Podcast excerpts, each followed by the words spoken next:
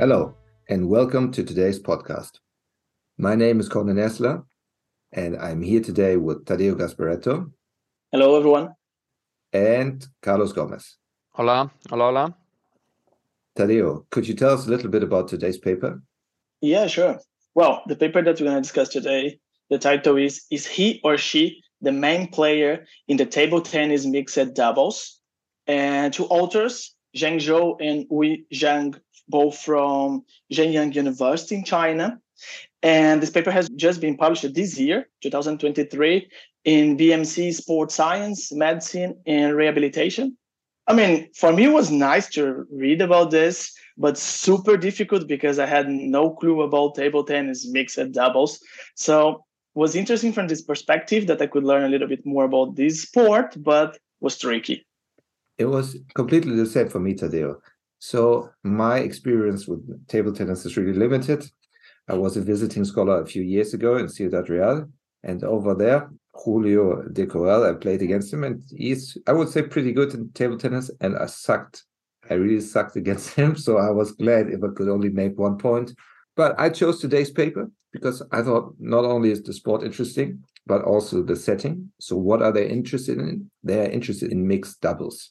And this is interesting for a general audience because they just introduced mixed doubles in table tennis in the last Olympics. I looked it up. I didn't know who won. Japan won against China in the final. The third place goes to Taiwan, and France made it to the semifinal. So that was really nice. And there are a few rules in this mixed double and table tennis that I didn't know. I'm not going to explain all of them, but what's interesting is that the setting in which all the players play is predetermined. So that means female one starts, and then female one from the other team responds, and then male one from uh, the other team goes on, and it's always the same setting. So this does not change. And that was really interesting. And now the authors say what we want to know is we want to know if the performance of the male and female players influence the winning percentage or the, the winning chances or the winning probability differently? And how does it influence the winning probability for the men and the female player? So this is not a really straightforward research question. It is a bit complicated to respond to it. So Tadeu, what kind of data did they use to answer this question?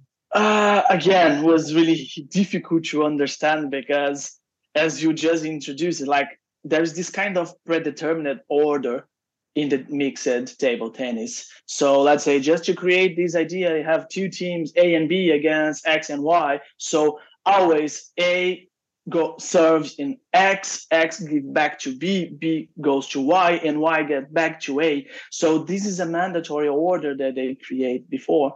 And as the literature call, as they call maybe in the game, it's like a strokes. So what they want to understand was the impact of these sub moments in the game while it was male against male, male against female, female against male, and female against female.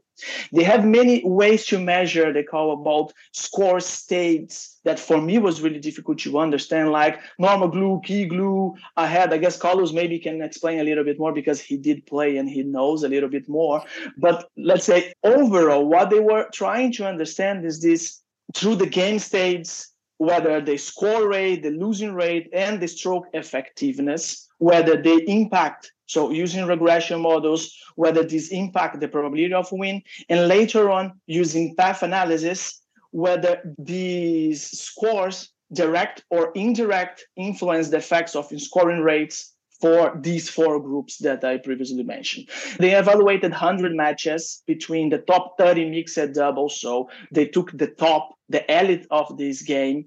And among the points were like 14,000 points that evaluated. So they really had a really data set for that. This incredible and nice over the top from 2019 to 2021, most of the matches came from the World Tour, but also 14% of these games came from the previous Olympic game that had just been introduced. So they wanted to understand, as you said, Cornel, before, whether male and female perform differently and whether these performance impact the winning probability. So I was a little bit messy because it was really, really difficult, but I acknowledge the quality of this research. So, Carlos, can you tell us what they got it?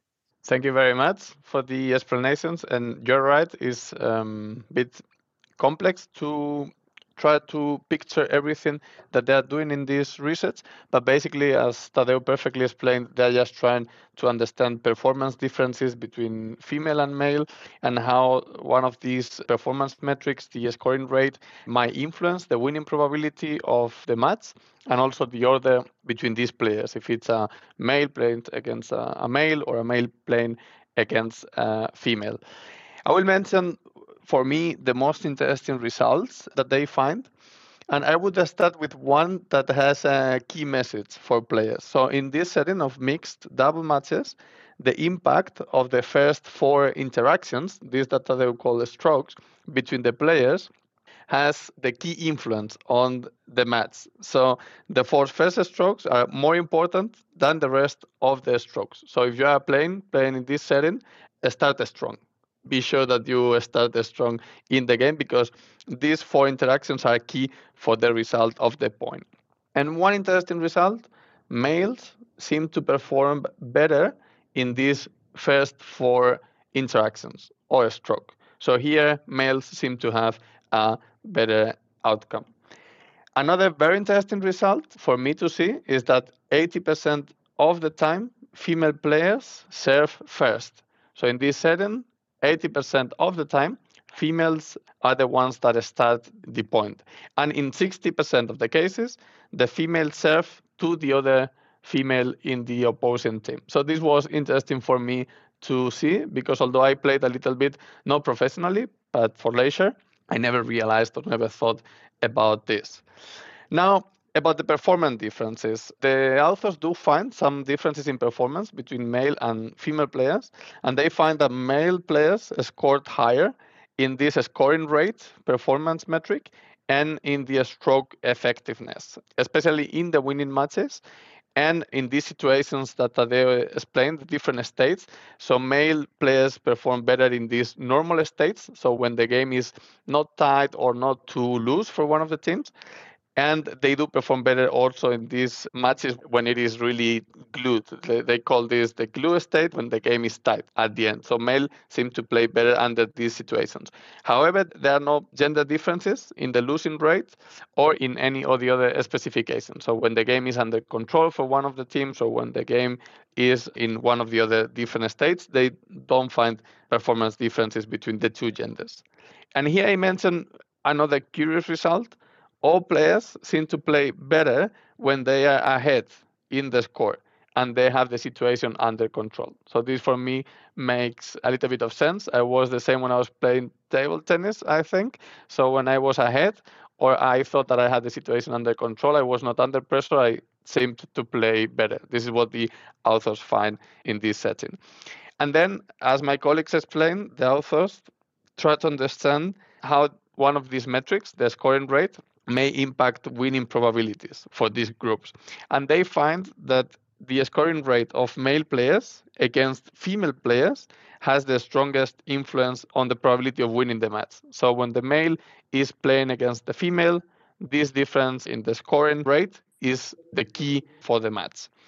The second important situation in this scoring rate is when the female player is interacting with the other female player. So this has the strongest second effect on the probability of winning. And this is also an interesting result. So for me, this is the whole set of results that the author finds.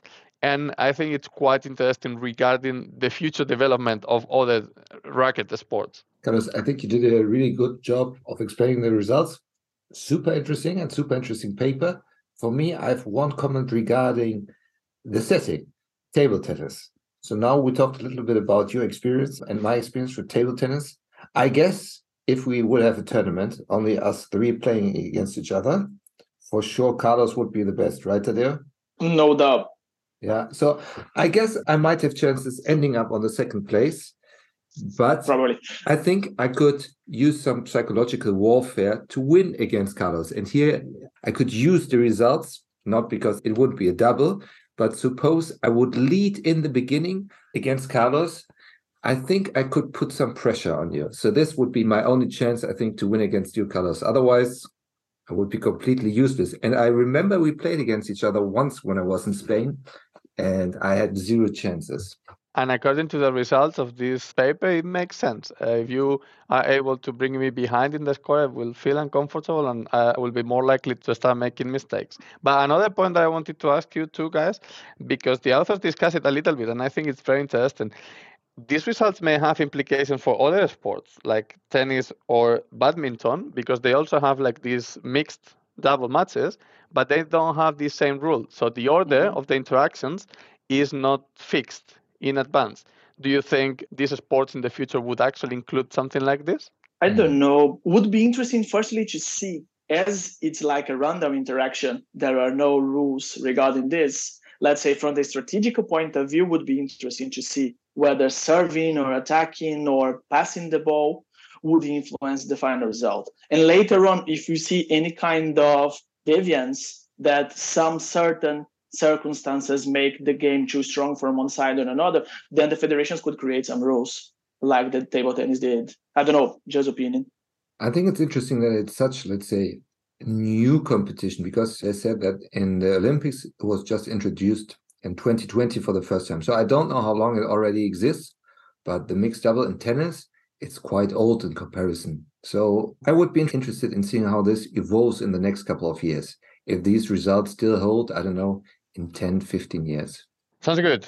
Cornel, Tadeu, thank you very much. This is everything for today's podcast. Thank you for listening to the weekly Sports Piece. Stay tuned.